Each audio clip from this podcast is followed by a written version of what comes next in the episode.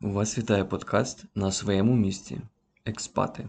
І я Сергій Шульга. Тут ви почуєте історії українців, які вибрали життя за кордоном, про переваги, недостатки та особливості конкретних країн та міст, а також що таке бути українцем або українкою не в Україні. З вами підкаст на своєму місці або ж експати. І сьогодні у нас в гостях Катерина, яка живе в Іспанії, в її столиці Мадриді. Привіт, Привіт, розкажи коротко, де ти зараз живеш і чим займаєшся? так. А на даний момент е, я проживаю в, в Іспанії, місто Мадрид, і е, займаюся. Ну, моя професія, я спеціалізована на е, страхуванні, все, що зв'язано із страхуванням, приватне страхування. Ну і звичайно, що можу багато розказати про, про різні види страхування. Ну тобто, більше ми тут спеціалізовані теж на українцях, тобто допомога нашим співвітчизникам. Тобто ти страховий агент, правильно розумію? А страховий брокер, тобто ну агенти, агент працює на одну е, на одну тільки страхову компанію, а страховий брокер працює з усіма страховими компаніями. У моєму випадку я працюю з усіма, тобто є- є більше 40 страхових компаній Іспанії, і ми співпрацюємо з усіма саме для того, щоб дати великий спектр послуг е, для наших е, співвітчизників. Угу, зрозумів. А звідки ти родом? Я із Західної України, а з, невеличкого містечка, яке знаходиться в Тернопільській області. Там я народилася, вчилася і жила до 18 років. Згодом вступила в Тернопільський університет е, факультету іноземних мов, педагогічний університет. І а, там я провчилася два академних роки, після чого отримала можливість продовжити навчання в Іспанії, переїхала в Мадрид, ну і а, там продовжила, продовжувала навчання е, по тій же самій спеціальності. Ось Мгм. і ем, після того здобула ступень магістра страхового брокера та оподаткування, тому саме зараз на цьому спеціалізується наша, наша страхова компанія. Зрозумів. А як твоє оточення і сім'я взагалі в дитинстві, в, в юності, коли ти росла, ставилась до української мови, української культури? Ставлення е, до української культури і мови з любов'ю. Е, в нашій, ну, західній, звичайно, в західній частині, в західній Україні, а всі ж розмовляють, переважна більшість розмовляє українською мовою. У нас тим більше в Західній Україні дуже багато у нас е, родини.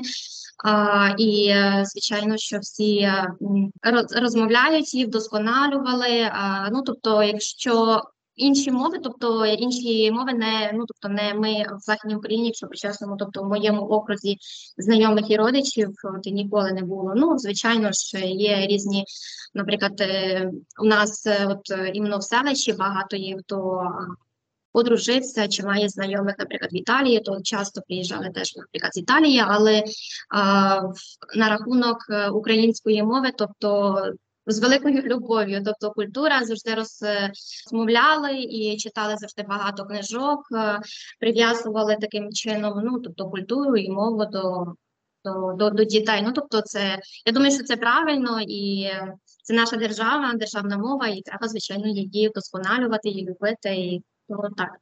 Завжди, е, ну, от коли вже став більш е, підріс, більш свідомо, можна сказати, якось ніби з заздрістю ставився до відношення до ставлення до української мови е, людей на Західній Україні, тому що тоді там в певний період, коли я потрапляв в коло студентів, які приїжджали з Волинської області, зі Львівської і так далі, і наскільки було приємно чути цю українську мову, і такий ніби шлейф був, що після спілкування з ними я тоді ще там е, декілька днів тижнів продовжував от саме цю українську, якусь західноукраїнську мову, ніби сам нею говорити. А потім там Так. з часом все одно повертався до більш суржикованого варіанту Так. Полтавщини. мгм. А як вийшло, що Мадрид? Чому саме Мадрид? Ну, е, саме після двох років навчання в Тернопільському національному педагогічному університеті, е, ну, тому що, як я казала, я отримала можливість е, продовжити навчання в Іспанії, переїхала сюди.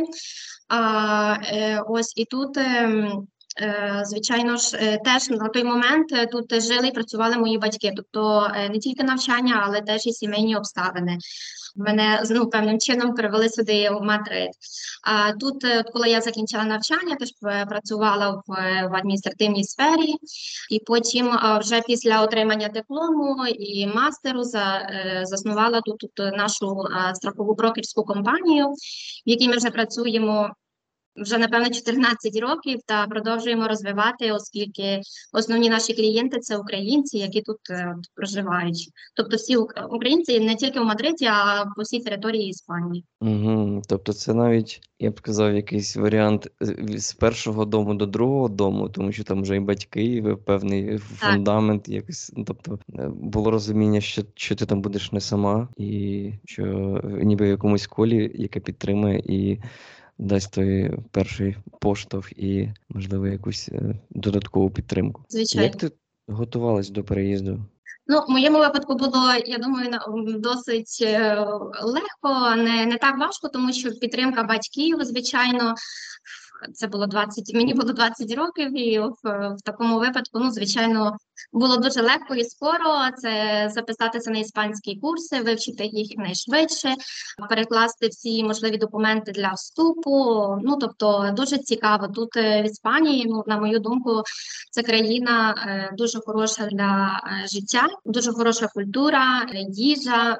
Ну е, я, якщо під чесно, дуже задоволена, тим більше в нас е, тут дуже велика діаспора українців, не тільки в Мадриді. Тобто, якщо хтось скучає, наприклад, за українською мовою, тобто є можна і є українські церкви, є українські організації, асоціації, тобто є тут така маленька наша Україна тут е, в, Іспанії. Тому е, переїзд, е, я б сказала, не був, був дуже простий, спокійний, бо звичайно, що в кожної людини різна ситуація. Є ж люди, які приїжджають взагалі самі, не мають тут нікого, тобто це зовсім різна ситуація, це стрес. А, ну, в моєму випадку, звичайно, що стресу не було. Навпаки, хороші враження і, ну, і все, звичайно, на позитиві. Наскільки я зрозумів, ти там, як тільки отримала освіту вже місцеву в, в Іспанії, ти пішла працювати в страхування, правильно? Так, ну я працювала довгі, до багато років працювала в ем, не знаю, як правильно сказати, на е, це як ЖЕК у нас, напевно, в Україні. Тобто це професіонал, який веде, наприклад, 500 будинків. Я адмініструвала 50 будинків, все, що зв'язано там із комунальними послугами, тобто весь е, всі запитання, які могли виникнути в е, власника. Які проживають в тому будинку, їх могло бути дуже багато. От я вела от цих 50 будинків, е, всі ці запитання, всі ці проблеми, шукала різні а, варіанти, наприклад, е, проєктів. Ось, а, а потім вже після двох років роботи в цій адміністрації, звичайно, я в той момент теж працювала в той же самий момент, працювала і у страхуванні, але як агент, звичайно, як агент. Працюючи агентом, я е, побачила, що е, насправді наші співвітчизники потребують більше більший спектр продуктів, тобто страхових продуктів, тому що страхова компанія вона пропонує як в будь-якій країні, там чи в Україні, чи в США, чи в Іспанії, один продукт і їхній продукт. І бували такі випадки, що ну по певних причинах, це чи там страхових випадках, випадках, е, які мав клієнт е, минулого року, страхова компанія е, надавала інші ціни набагато високі, і що, і що ставалося з клієнтом, він е, йшов, ну логічно, і я як, як агент, хоч би хотіла допомогти, не, мо- не могла, тому що агент співпрацює тільки з одною страховою, з одною страховою компанією. І тому тоді була така потреба, яку я побачила, що ну не можеш клієнтові казати ні, тим більше. Клієнт українець е, з, цією людиною ти маєш більше ніж професійне так би ставлення, ти маєш більш персональне, бо говорять на твоїй мові, ти стараєшся людині допомогти, роз'яснити. Ось і от саме після, після цього я вирішила от е, працювати з усіма страховими компаніями, е, давати оцей широкий спектр. Ми тим більше розмовляємо українською мовою. Є навіть якщо приїхав, переїхав сюди, не знаю, сім'я українська переїхала і не знає, де зробити там страхівку медичну, чи де зробити е, страхівку на автомобіль. Ці всі запитання ми на них даємо відповідь на українській мові. Не потрібно знати іспанську. Тобто, крім того, ми допомагаємо страховими випадками. Це тобто це юридичні процеси, які зазвичай страхова компанія ну, дає в такому загальному швидка відповідь, і деколи навіть недокладна. І деколи клієнт питається, чому, а в зв'язку з чим. Тому ми саме даємо оцей спектр пояснень, юридичних пояснень українською мовою, стараємося, тобто працюємо для клієнта, не для страхової компанії, а для клієнта. Є такі випадки, що клієнти навіть приїжджають і кажуть, от у мене мама, їй 80 років, де я її можу застрахувати. То от для таких такі види медичного страхування ми створюємо специфічні умови для таки для цих груп людей. Тобто насправді медичної страхівки не існує, тобто вона є, але вона дуже дорога і вона майже нічого не не покриває. Тому саме власне ключ брокера це шукати завжди е, найкращі пропозиції і навіть створювати продукти, страхові продукти, які не існують для певної групи клієнтів. Тобто, ти в певний момент побачила, що є попит і Так. зробила свою пропозицію, і тепер додатково до цього ти формуєш якраз індивідуальні моменти, які ніхто б, крім тебе, не зробив би в такому от вигляді. Персональному і з таким е, з емпатією, я би я би сказав, до, Мгм. До наших співвітчизників. Так. Мгм, Зрозумів. Саме так. А який період, от за, за весь час, що ти жила вже в Мадриді, який період був найважчий? Ой, мабуть, я, мабуть, думаю, що найважчий період це зараз, от, от зараз саме. Я не знаю. Ну тобто, якщо говорити про, про професійну, маю на увазі професійний напрямок, ти маєш на увазі про професійний напрямок, так? Чи про, От про е, іменно переїзд?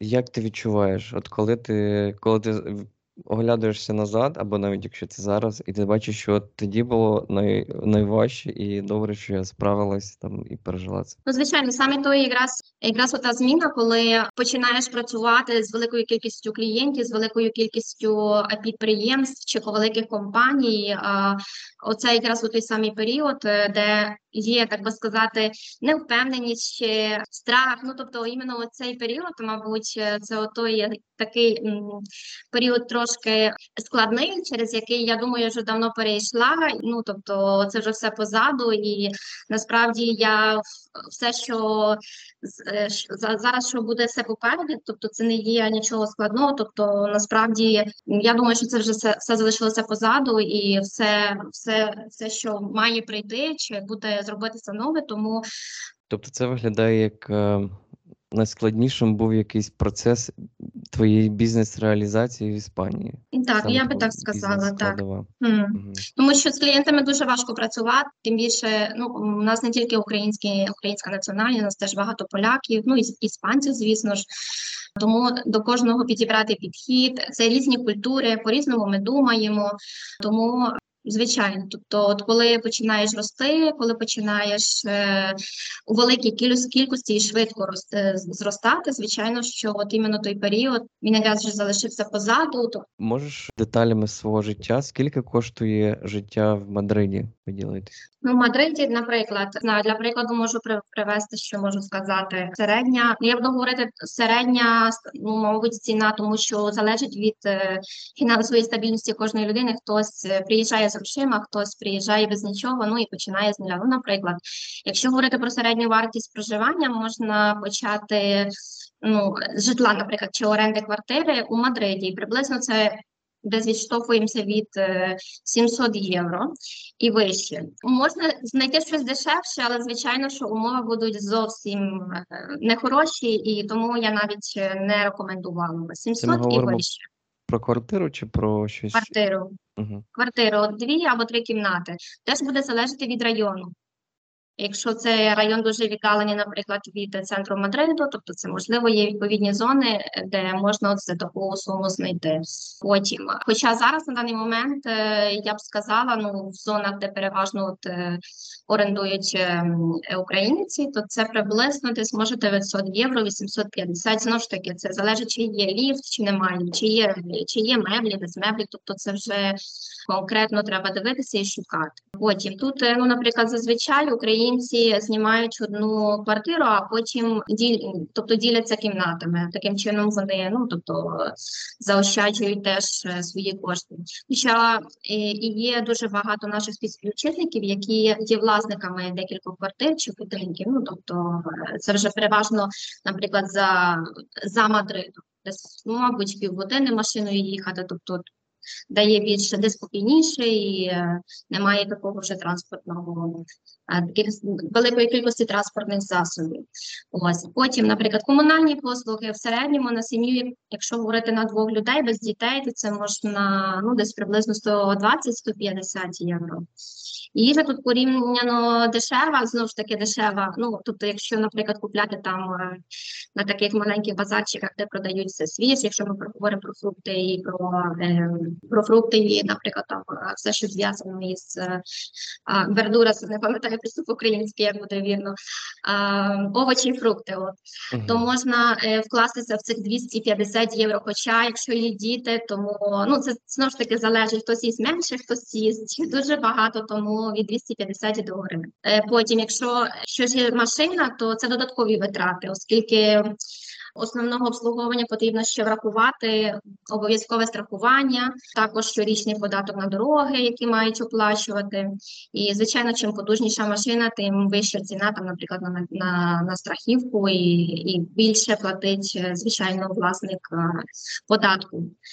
Потім, наприклад, школи і садочки тут є державні, є приватні, тобто державні, звичайно, що можна безкоштовно, або хоча б, тобто саме перебування в садочку безкоштовне, а плюс, наприклад, там їда. Це може від 90 євро і до 150 євро, теж залежить від кожного садочка. Якщо ми говоримо про приватні садочки чи школи, то це може бути від 300 і до 600 євро в місяць, тобто знову ж таки все залежить.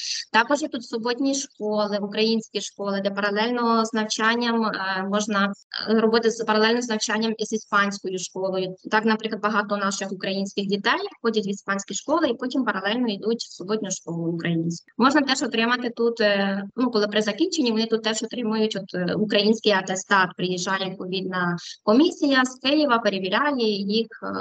Атестує в такому випадку. А також є безкоштовні курси іспанської мови для дітей і дорослих, е, тобто і це саме допомагає інтегруватися в суспільство. Ці курси вони зазвичай безкоштовні. Це вони переважно 3 або 4 місяці. Тобто на цих курсах, якщо звертатися ходити кожного дня, можна за 4 місяці вже спокійно ну на побутовому рівні розмовляти. Можна звичайно, що не технічні теми, але спілкуватися і висловити свою думку. Я думаю, що 3-4 місяці достатньо. Цікаво. А от е, школи, ти сказала, що школи і садочки державні безкоштовні, а в державний ти можеш піти, якщо ти не є громадянином Іспанії? Можеш, так. Так, звичайно, можеш, е, можеш піти, але е, от треба просто заздалегідь зареєструватися, тому що там є от кожен е, садочок має свій ліміт. Не знаю точно, який він є по кількості дітей. Хоча я думаю, якщо в якихось таких певних умовах, що людина приїхала, і от і треба дитину обов'язково взяти на курс, і це вже половину року, тобто року, тому звичайно, що садочок говорить цю тему і не відкаже, обов'язково візьме. Але на рахунок національності, тобто немає якоїсь там е, заборони там бути з України там чи з якоїсь іншої країни, тобто вони приймають звичайно. А як це на рахунок медичного обслуговування? Державного маєш на увазі, так? Медично державного і медицини. Ну, взагалі, які є варіанти? От якщо я, наприклад, переїжджаю в Іспанію, що я маю Мгм. робити, чи маю щось робити обов'язково, і як там виходить ситуація, якщо мені потрібно звернутися до лікаря, де за якимись простими питаннями, наприклад. На рахунок державної медицини, е, вона як працює? Її надають усім, навіть надають тим, хто не має, хто, наприклад, не працює, не оплачує е, податки. Дають, тобто все, що швидка допомога, там чи консультації, саме стандартне звичайно, що будуть допомагати і приймати. Е, Друга справа, якщо людині потрібно звернутися до спеціаліста, наприклад, до травматолога, це вже буде набагато складніше, тому що у державній медицині завжди клієнт має пройти через терапевта, тобто має терапевт назначити дати направлення до того чи іншого спеціаліста. Але щоб він надав це направлення того чи іншого спеціаліста, людина вже ну їй дуже маніпуліти, вона має вже бути в такому стані, що прям немає інакшого виходу і тільки туди. Тоді так дають, але там теж є, я б сказала, нюанси, тобто не да не, не буде можливо, тобто немає можливості записатися, наприклад, там сьогодні пішла, а другий тиждень вже пішла до спеціаліста. Ні, це можна чекати і 6 місяців, і до року часу. Тому е, у зв'язку із таким з великим такими великими затримками багато наших українців оформляють медичне приватне медичне страхування, тому що воно дуже відрізняється від держави.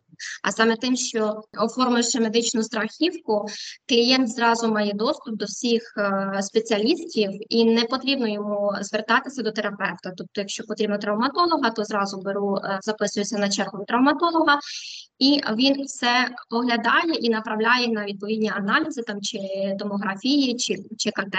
І це одразу ж робиться приблизно десь все за тиждень. В цьому є дуже велика відмінність і. е, Ну і я думаю, взагалі, то що державне, державна медицина, вона вона скоро лопне. Ну тобто її не буде, тому що дуже є багато, звичайно, людей, і тим більше вона не, не дає достатньо, на мою думку, не дає відповідний сервіс, який би мала давати. Нічого собі, 6 місяців до року. Ну, тобто я там, коли читав про Іспанію, я ну певною мірою знаю, що там потрібно почекати для того, щоб е, потрапити до того ж самого сімейного лікаря, але щоб так почекати, тут навіть е, Америка з, з її місяцем видається, та нічого страшного. Ага. Ну А з- приватне так, страхування скільки коштує? Ну, стандартна ціна, дивіться, для залежить віку від віку клієнта. Якщо ми говоримо, наприклад, там 35 чи 45 років, це стандартна ціна 65 євро, 75 євро, буде залежати від е, страхової компанії. Ну тут самі хороші, самі, я б сказала, рекомендовані страхові компанії це Adeslас і Sanitas. Їх є дуже багато, але от які е, зазвичай я рекомендую нашим клієнтам і які оформляють кожного дня, то це от Adeslас і Sanitas. Чому? Тому що в них є дуже великий спектр госпіталів, клінік по цілій Іспанії, не тільки у Мадриді. А тобто клієнт, який оформляє медичну страхівку, наприклад, в Мадриді, це не означає, що не тільки покриває йому в Мадриді, покриває теж е, там е, в Валенції там чи в Аліканте, навіть покриває за кордоном. Тому е, ціна вона буде залежати від віку. Ну, наприклад, для 18 років це може коштувати біля 55 років.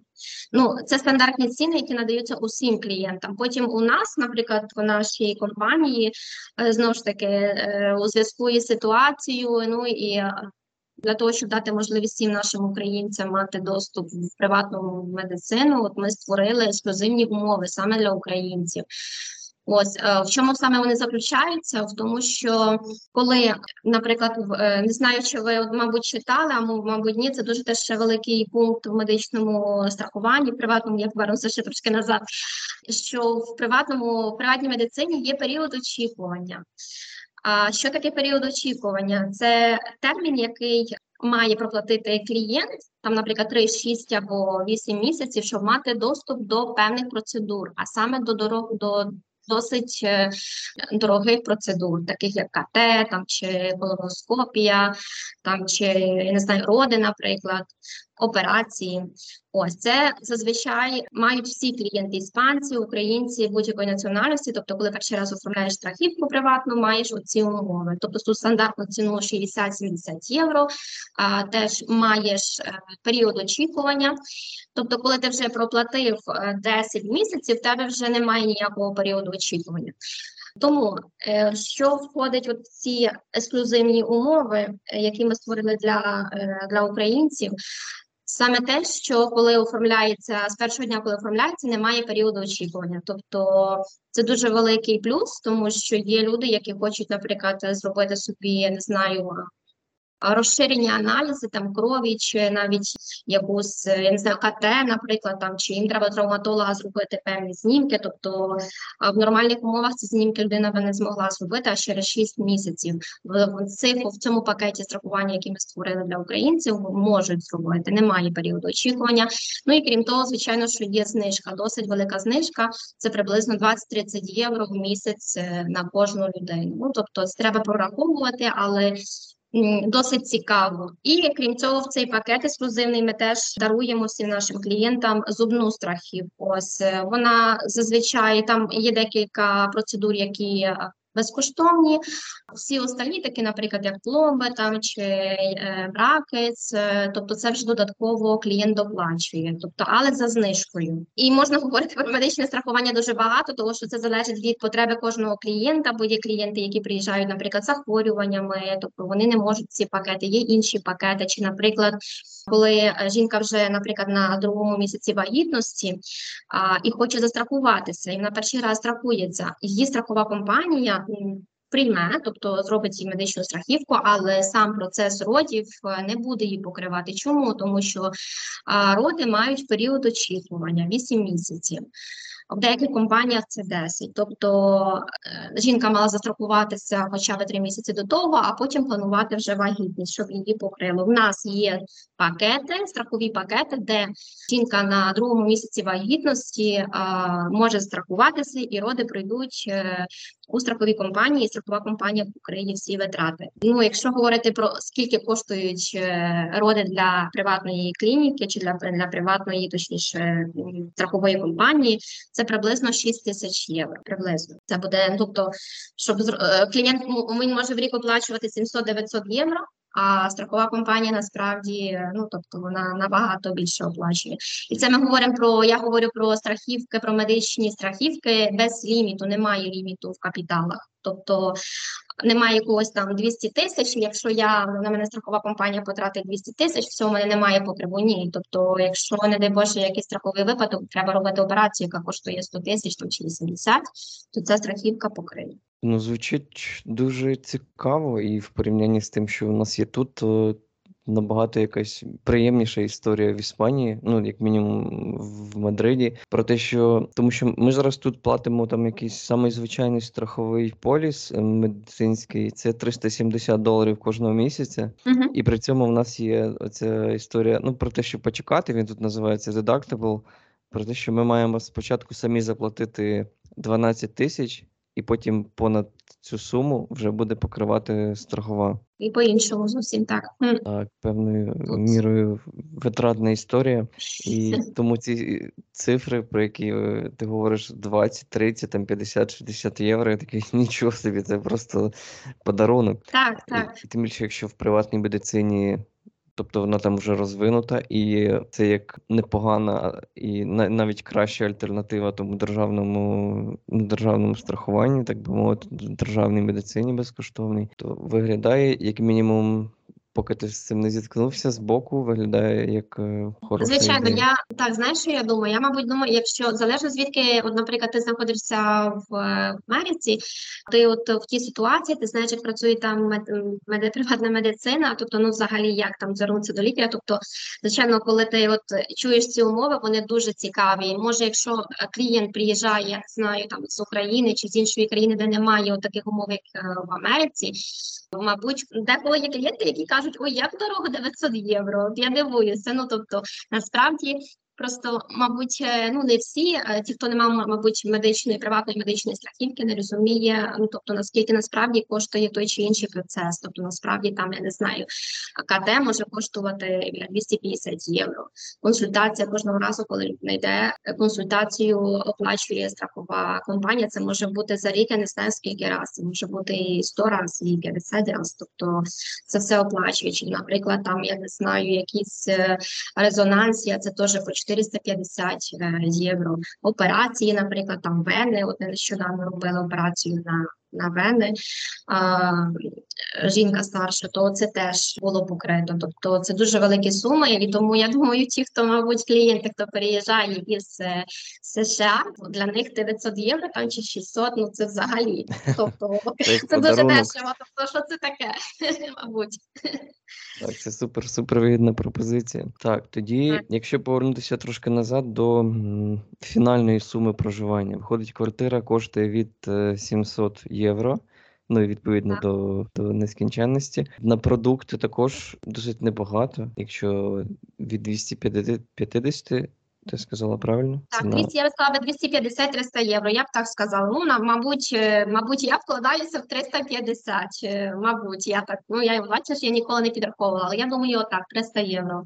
Так. Ну, десь 300, і тобто на дві особи потрібно там програма мінімум це 1300 євро на житло і на їжу, плюс там на медичну історію, плюс 100 євро в місяць на двох, правильно? М. Якщо Ну, я думаю, що в загальному так, в загальному, щоб підбити от підрахунок, я б сказала, мабуть, е, на двох людей, е, я не знаю, мабуть, 1500-1600. Це якщо говорити так все по мінімуму. Ж таки. Це вже якщо забрати звідти автомобіль, е, користуватися транспортним засобом, наприклад, е, купляти щомісячний білет в, зоні А, тому що є зони А, тобто це Мадрид, зона А, він коштує приблизно десь 56 євро, якщо не помиляюся. Тобто, звичайно, що це набагато дешевше, ніж е, користуватися автомобілем. Ось, а, ну і на, на двоє я б сказала, ну так, ну, мабуть, 1500 це мало, мабуть, 1800, мабуть. Ну, тобто, я взагалі заокруглив до 2000, якщо там Так, ну, ну, мабуть, якісь так. ти захочеш купувати речі, десь там сісти на поїзд в Барселону або ще кудись приїхати. Ну, насправді, я думаю, що потім то там ще, наприклад, медикаменти теж. Ну, той, хто має медичну страхівку, наприклад, е, і має опцію відшкодування медикаментів, то там може трошки собі заощадити на медикаментах. Або хто звертається в державну клініку, то там теж є можливість, тобто, щоб покривали там 50% або 80% залежно від медикаментів, покривають е, витрачену суму. Тобто Підрахувати точну то, точну суму це майже неможливо, бо знову ж таки це залежить від е, звісно. стилю життя кожного. Хтось привик там, я не знаю, їсти, наприклад, там кав'яр, я не знаю, чи сальмон. А, ну тобто хтось е, більше там е, зовсім інший вид їжі. Це я думаю, що це неможливо, але от так як ти кажеш, 2000 євро можна так вкластися, мабуть. Це якась програма мінімум, якщо ти хочеш жити в Мадриді. Mm. А що тобі найбільше подобається в Іспанії? Ось ну, мені а, більше, ну я не мені от люди подобаються. Люди мені подобається, подобаються. Є дуже багато, наприклад, якщо говорити про Мадрид, різних цікавих закладів, таких, наприклад, ресторанів, бар, терас. е, Тобто є багато парків, де можна погуляти, є атракціони всякі. Ну тобто, де можна теж провести час з дітьми.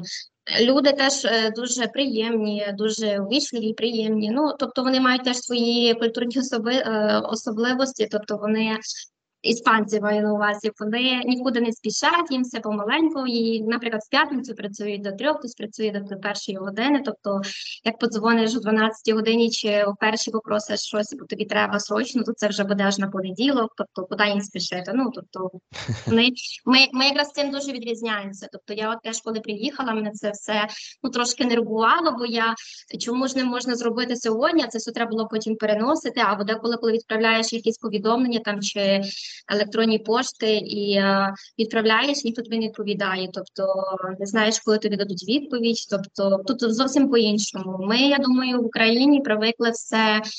е, Все заплановано, все вчасно зробити. А тут е, іспанці вони більш такі спокійніші, нікуди їм не треба спішити. Ось теж вони тут, наприклад, є сієста. Не знаю, чи ти читав про сієсту, тобто відпочинок. Зазвичай це період від е, з другої до п'ятої е, години, тобто обід, коли закриваються переважно всі е, маленькі там бари чи ресторани, чи навіть офіси. Ну і вони йдуть там чи поїсти і заодно відпочивають. Там хто йде додому, то вдома відпочиває. Ну, мабуть, це все пов'язано із тим, що ну із кліматом в Іспанії. Тут е, жара дуже літо дуже жарке, м, 45, От зараз я не знаю скільки скільки сьогодні градусів, але дуже дуже жарко. Ну і звичайно, що в серпні великі міста, такі як Мадрид, віддалені і віддалені від моря, вони просто майже ну вони вимирають. Тобто всі виїжджають в Валенсію, у Барселону, і от е, якраз місяць, там кінець липня, серпня, тут е, спокійніше. У Мадриді маю на увазі, а от уже дуже багато напливу людей якраз в серпні і в липні, і, мабуть, ще й початок вересня. Це дуже є багато людей в Валенції і е, в Аліканте. Тут готелі всі готелі і ресторани. Ну тобто немає на деколи навіть місць. Тому переважно, наприклад, ми в нашому випадку зазвичай, коли беремо вихідні, то беремо десь а, початку липня або аж на початку вересня. Тому бо, бо навіть деколи неможливо виїхати з Мадриду. Цікаво, тобто самі місцеві жителі от так рятуються від клімату. Так, Так, багато хто їде в села, е, багато іспанців мають е, маленький будиночок, там, наприклад, в Астуріс а, а, чи в інших. Ну, хто має теж квартири і будинки близько моря, але зазвичай вони вибирають в таку жарку погоду, вибирають е, село, звичайно, спокійніше і не так е, жарко. І... Несподівано. Ну, я читав, що там жарко, і взагалі там перевіряв погоду перед цим. Думаю, як там. І звісно, це виглядає як багато, тому що тут я живу за 3 милі, це скільки там, за 5 кілометрів від океану, Мгм. від Тихого океану, тому історія інша, і вітер все знімає Мгм. всю жару. Якесь літо, ніби як не літо, а навіть е, весна тут цілий рік. Тому що там 20-27, більше 30 дуже рідко буває. Тому я, я вже забув Ага. дещо про такі температури, які там бували інколи в Україні, там під, під 40, а тут навіть більше, тому цікаво, Так. цікаво. Ну, Цього року набагато більше, набагато більше, і, і ну, якщо повернутися ще трошки до що мені подобається, от е, в Мадриді чи в Іспанії, ну я б в Мадриді більше б сказала, це теж є дуже багато музеїв, є от е, які можна, от є певні дні, які можна відвідувати безкоштовно, а, а там переважно, наприклад, неділя.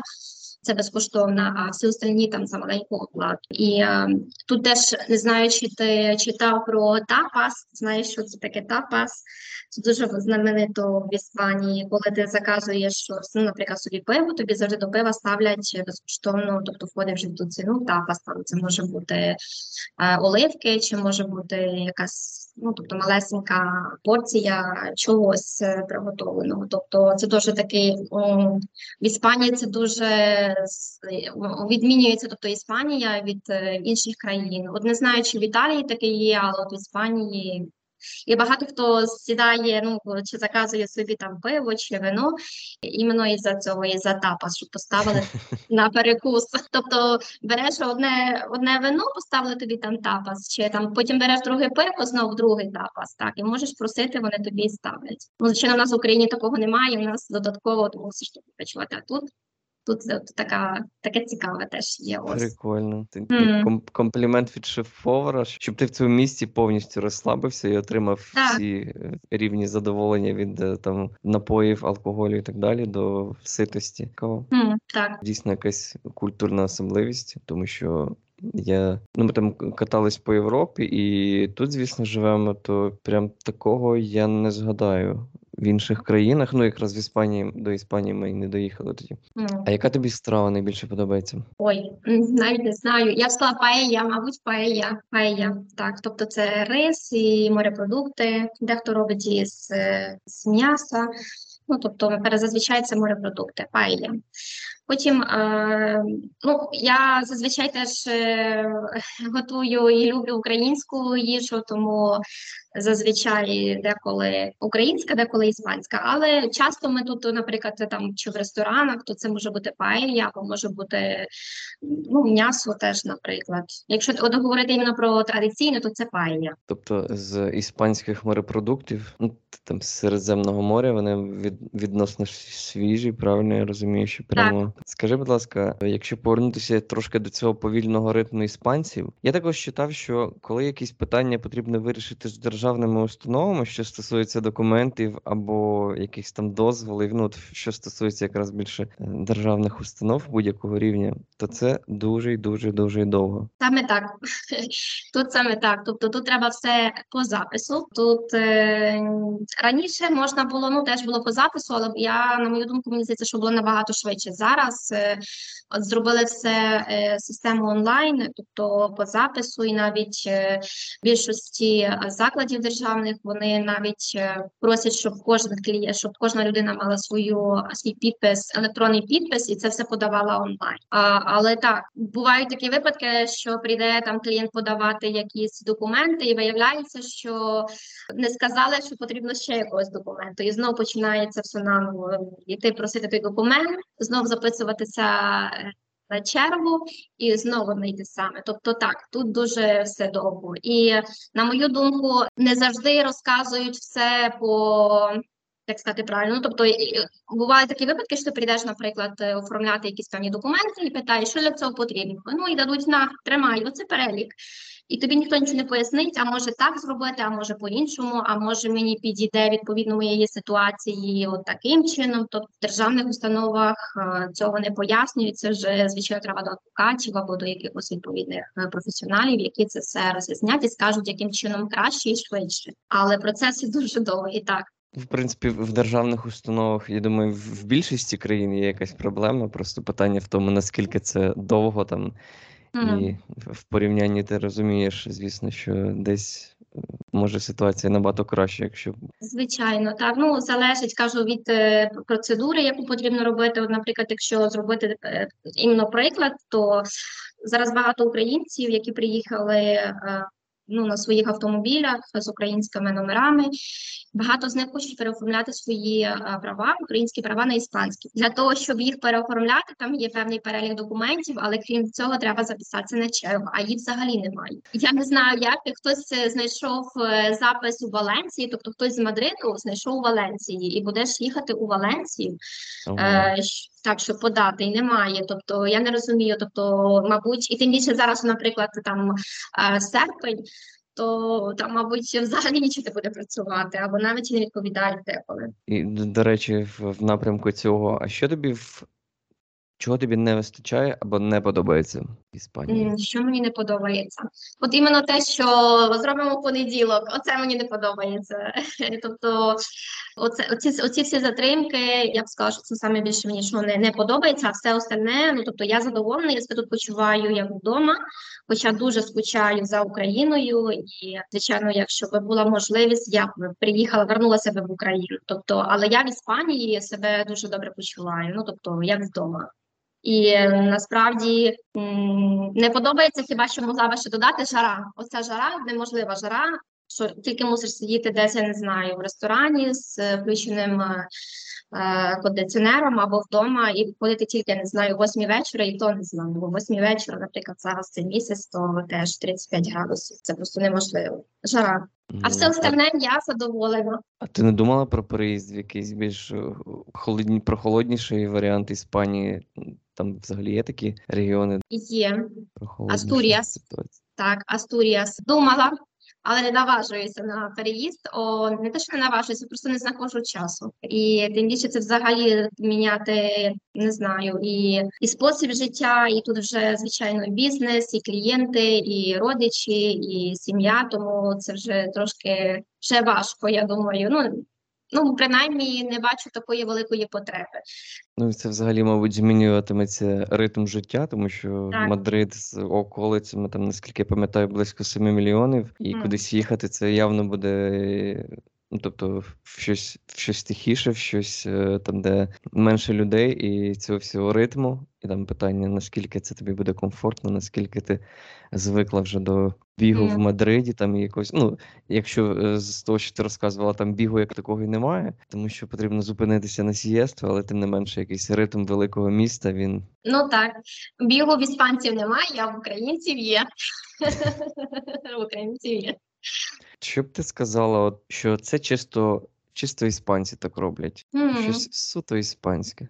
Запізнюватися теж. Ну, часто, от, е, ну, переважно це не на роботі, а вже таких більш е, сімейних. Е, Іспанці переважно можуть і запізнюватися. Це одне із, із тих. Ну, звичайно, я не можу всіх рівняти, тобто не всі одинакові, але я от ті, хто мене окружає, часто бачу, що вони не завжди пунктуальні. Це одне. І друге, мабуть, коли от п'ятниця, там третя година. Працюєш до третьої, все, третя на один, вже нікого нема. Всі вже на терасі і п'ють е, там пиво, зустрічаються з друзями, з сім'єю теж. Ось е, отак я би сказала. І кожного тижня це так само. Ну тобто, дехто із іспанців теж, наприклад, е, на вихідних зазвичай подорожує. Тобто з Мадриду вони їдуть, наприклад, там в Астуріас чи в Валенсію, там чи відвідати якусь е, свою сім'ю. Тобто переважно отак. Отак вони роблять е, на вихідних переважно, або теж, що в них є зазвичай, це пуе- пуентес. Тобто, коли припадає там, наприклад, понеділок вихідний, то там субота, неділя і, і понеділок. То вони беруть собі ці вихідні і їдуть в подорож. Мабуть, деколи навіть не тільки в Іспанію, а за Іспанію. Ну, але це не тільки вони роблять. Тобто, зазвичай, ну, ми вже всі, хто тут живемо багато років, це вже звичка, просто привикаєш вже в, е, в тому суспільстві, в якому ти живеш. Зазвичай ти привикаєш до всіх тих звичок і робиш так само, як, е, як, от, як от всі і іспанці, і українці. Тому Якась адаптація, асиміляція проходить. Хочеш ти цього чи не хочеш, воно Так. накладає свій відбиток і вливаєшся в цю колію. А саме так. в яке найперше місце ти поведеш своїх гостей в Мадриді? На що подивитися, або там щось в такому роді? Наприклад, е, центр Мадриду, музеї, парк, наприклад, парк Ретіро. Е, В парку Ретіро є дуже багато, тобто це великий, дуже досить великий парк, де можна погуляти, де можна посидіти на травичці, де можна е, купити там, я не знаю, різні тераси, тобто сісти там маленькі бари з дітьми по теж погратися. Теж є рибки в, в у ті в тому ставочку в Ретіро. От туди, наприклад, потім в музеї, такі як е, Прадо. Тому е, тут є дуже багато залежно навіть навіть сама самі будинки в центрі вони є е, історичні і тобто дуже багато є. Цікавих цікавих будинків, навіть де тут, де ми знаходимося, от в цьому будинку він дуже знаменитий, був побудований з знаменитим архітектором, і навіть багато хто приходить і, і робить фотографії, ну, роблять візити. Ну зараз справді зараз е, багато хто багато кого вже не пускають, тому що це вже все по годинах і по днях. Але раніше, наприклад, до коронавірусу, то дуже було багато людей, які приходили, робили фотографії, навіть роблять фільми, знімають фільми. Тому е, є дуже потрібно зробити список і, і тоді можна гуляти.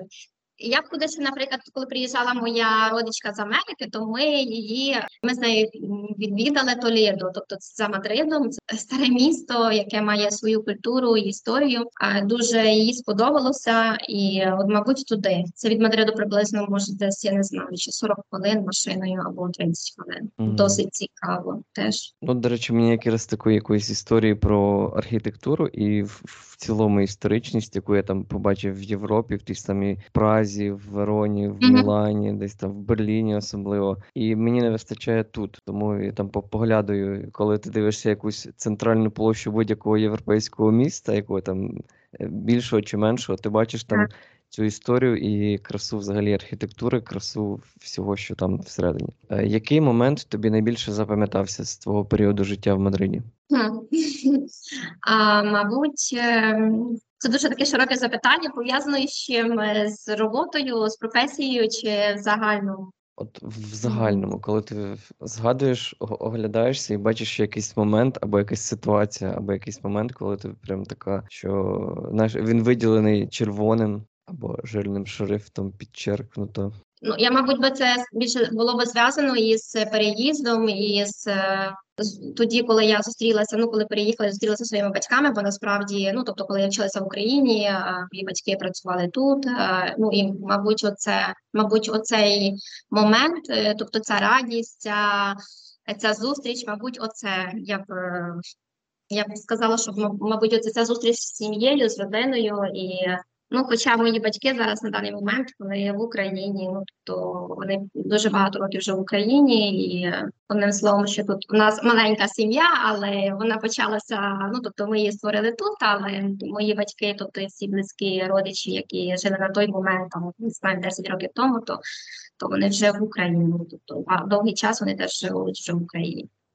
Ух ти. Тобто запам'ятався найбільше найбільш теплий та емоційний момент приєднання, воз'єднання з сім'єю, і так Так. вийшло зараз, що ви помінялися місцями. Так, так вийшло, що помінялися місцями. Так не знаю чому, але ну що зробиш, так, е, так має бути. А яке відношення до українців в Іспанії? Ну, не брати зараз ситуацію, а саме до війни. Відношення, звичайно, що дуже хороше. Я ну, персонально я е, стараюся всім допомагати, всіх е, зрозуміти. Кожен має різні запити, не тільки по роботі, а буває просто якась допомога чи якась консультація. Там я не знаю, а якась як зробити це, а як мені краще. Тобто, все ж таки є досвід, е, персональний досвід і. І стараюся, звичайно, допомагати, бо я думаю, що маленька ця допомога чи консультація, вона, вона може допомогти цій людині. Навіть бувають е, люди, які приїжджають сюди до знайомих, які не знають ні звідки почати, ні що робити. Тому деколи оця психологічна підтримка теж допомагає досить доволі доволі сильно. І ну тим більше я сама українка народилася і виросла в Україні. Ну і звичайно, що це моя нація. Я Звісно ж, своїм е, землякам е, бажаю миру і благополуччя, і ну незважаючи на те, що що життя склалося так, як е, ну що зараз не живу вдома, і свого боку стараюся ну, знову ж таки допомагати українцям тут у Іспанії. Тому що наші люди дуже розумні, працьовиті і ввічливі. Часто буває таке, що клієнти нам телефонують, і ми відповідаємо ну українською мовою. І мені дуже приємно чути ту фразу, коли кажуть, а як же чудово почути рідну мову. Ну і це звичайно, що піднімає настрій, і ну тобто буває таке, що є клієнти, ай, поїдемо, я тебе йдемо на каву, там я тобі дуже там вдячний. Ну тобто, це все звичайно, що підбадьорює, дає сили йти вперед, е, допомагати, тому що все ж таки Наші люди потребують допомоги, і навіть ті, які тут дуже багато років, вже по 10 чи по 20 років, тобто навіть ті, деколи звертаються. Ну. А чи є якийсь, можливо, не знаю, стереотип або спеціальне відношення саме іспанців до українців? Ну я б сказала, що вони нас нас вони поважають, ну і нас мають як будь-яку е, національність, тобто вони до нас досить хороше ставлення мають. Ну, взагалі, іспанці вони не конфліктні люди. Вони вони спокійні, вони такі, що допоможуть, як попросиш, звичайно, що підкажуть. І ставлення, я б сказала, хороше. Звичайно, є нюанси, оце вже це вже таке є у будь-якій країні, але в загальному хороше. Ти сказала, що є певні. Райони, де живуть українці, де вони знімають квартири, що є церкви, є певні центри, є школи. Так. Тобто є якась централізована община, де ти можеш прийти в якесь конкретне місце і отримати допомогу або просто спілкування. Так, є, наприклад, є декілька церкв, е, є в Мадриді церква, е, потім є за Мадридом. Е, кожного кожної неділі є служба Божа, дуже багато українців кожного ранку там чи вечірня, тобто вони Дуже багато наших українців ходять е, до церкви. Там можна звичайно знайти, деколи публікують або розказують про якусь роботу. Ну не знаю, чи зараз це так, але, наприклад, два там три роки тому, то завжди священник оголошував там, наприклад, можливі ну, можливі роботи. Хтось там пропонує якась іспанка, там чи ще щось. Тобто там багато хто з наших людей шукали собі під заробіток, хтось на курси. Тому в церкві, я думаю, церква допомагає дуже багато. Ну і крім того, є багато українських асоціацій.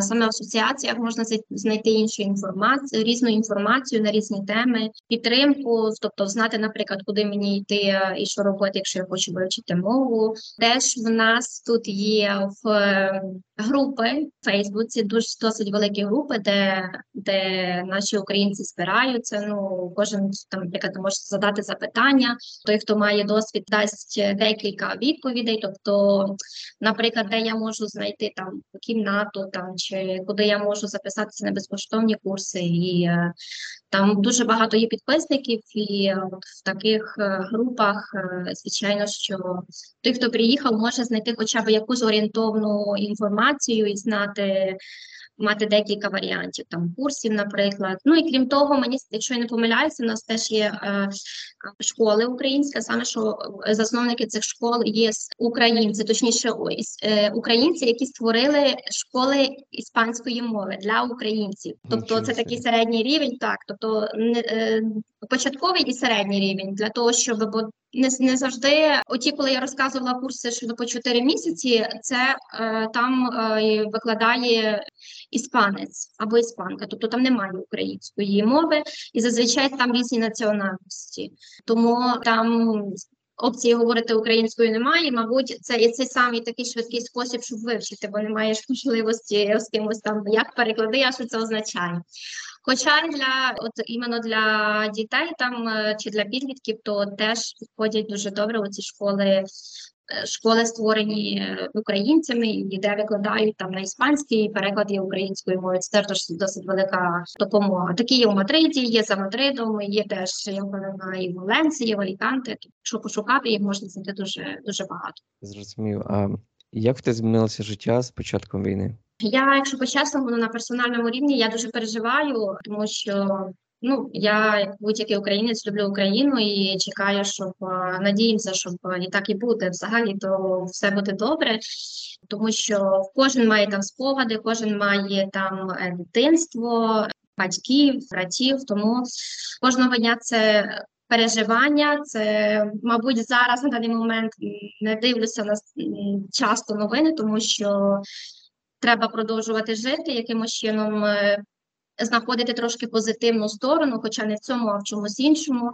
А от професійному, я б сказала, зараз дуже багато є роботи іменно для е, українців, які приїхали в Іспанію, які не знають, куди звернутися, де, ви- де вивчити мову, а як працює медична страхівка державна, а чому треба стільки чекати, там от е, потім приватна медицина, а як записати, наприклад, е, дитину в садочок. е, то от коли це тільки почалася війна, дуже багато українців приїхали на я коментувала на українських своїми автомобілями на українських номерах.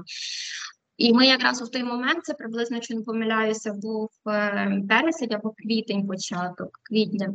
То ми допомагали от всім українцям оформляти безкоштовні е, страхівки на місяць часу. Це теж великий плюс, бо людина не розуміє, не знає, які тут умови страхування, тобто взагалі не розуміє іспанської мови. Є люди, які розуміють англійську, але ж багато є таких, що не розуміють англійської мови, тобто тільки мусиш Ну, тобто на, на переклад або української мови дуже багато. А, були такі дні, що я працювала, не знаю, 12 годин, напевне, а 10-12 годин, бо завжди запити, а як то, а як записатися, наприклад, а, коли давали тимчасовий захист е, всім а, українцям, то теж треба, треба було записати на чергу, і це досить довгі черги, інколи не відповідали. То ми теж от сідали на телефон, брали трубку і сьомої ранку дзвонили, поки не візьмуть, е, поки нам нададуть відповідь і не записують, не запишуть на чергу. І це треба було е, інколи були такі випадки, що ми мали, наприклад, 10 клієнтів, 10 українців, які хотіли стати записатися, щоб взяти оцей тимча- тимчасовий захист. Але оператор, е, який нам відповідав, е, нам казав, що я тільки можу тобі дати тебе записати от тільки одну людину, не 10, дзвони знов. От, тобто, і от, от, от таки теж думаєш, ну смисл, і знов чекати півгодини або годину часу. Це, це важко. Добре, Нам важко. Так, нам важко ті, що ті, хто ми тут вже живемо, не знаю, 5-10 років, а ті, хто приїхав, це дуже їм- їм важко. Це зовсім інший, інша країна, інші звичаї. Ті, хто приїхав з дітьми, це до, до, досить важко. Я, я не знаю, я, я усім бажаю сили. І ну зараз багато хто вже на курсі піш- пішов, вже трошки розмовляє. Багато хто з українців звернувся теж на Україну, в Західну Україну, тому що ну не знаю, як Америка, ну Іспанія допомагає не так же, як раніше, але тобто треба тут якось ставати на ноги, вчитися, шукати роботу і якось е, продовжувати жити, бо по-інакшому просто не, не неможливо. Але е, в нашому кажу, в нашому офісі дуже багато роботи, дуже багато з- запитів, деколи навіть відкриваємо по суботах, щоб допомогти з різними запитаннями. І, і от, е, саме з медичним страхуванням дуже багато теж з Валенції є, з Мадриду, з Аліканте. Ми тим більше зараз почали даємо такий сервіс. Я от не коментувала про нього. Всі, хто робить медичну страхівку, а, ми даруємо 5 перекладів, тобто з іспанської на українську, і п'ять 5 записів. Тобто, що означають переклади? Якщо, наприклад, ти приїхав сюди і тобі треба піти до на швидку допомогу, ти не розмовляєш ні англійською, ні іспанською. Тобто, як ти можеш зрозуміти? Ну, тобто більшість людей беруть, перекладач в гуглі і перекладають. Ну, тобто, деколи якісь терміни медичні їх неможливо перекласти. То в такому випадку ми перекладаємо нам. Е, Клієнт нам телефонує, і ми тоді слухаємо, що каже лікар, перекладаємо на українську мову, і тоді запитання, які має клієнт, ми задаємо його лікареві. І таким чином ми допомагаємо, принаймні, хоча б оці початки, щоб клієнт зорієнтувався, як це працює, і от надаємо таку таку підтримку. І так само е, беремо, от записуємо на чергу таким самим чином. Клієнт от не знає, як це зробити, бо це все нове, я розумію. І е, ми от е, шукаємо день, що підходив, і місце, що підходило. Це забирає дуже багато часу, тому що деколи теж лінія переповнена в клініках і телефонуєш.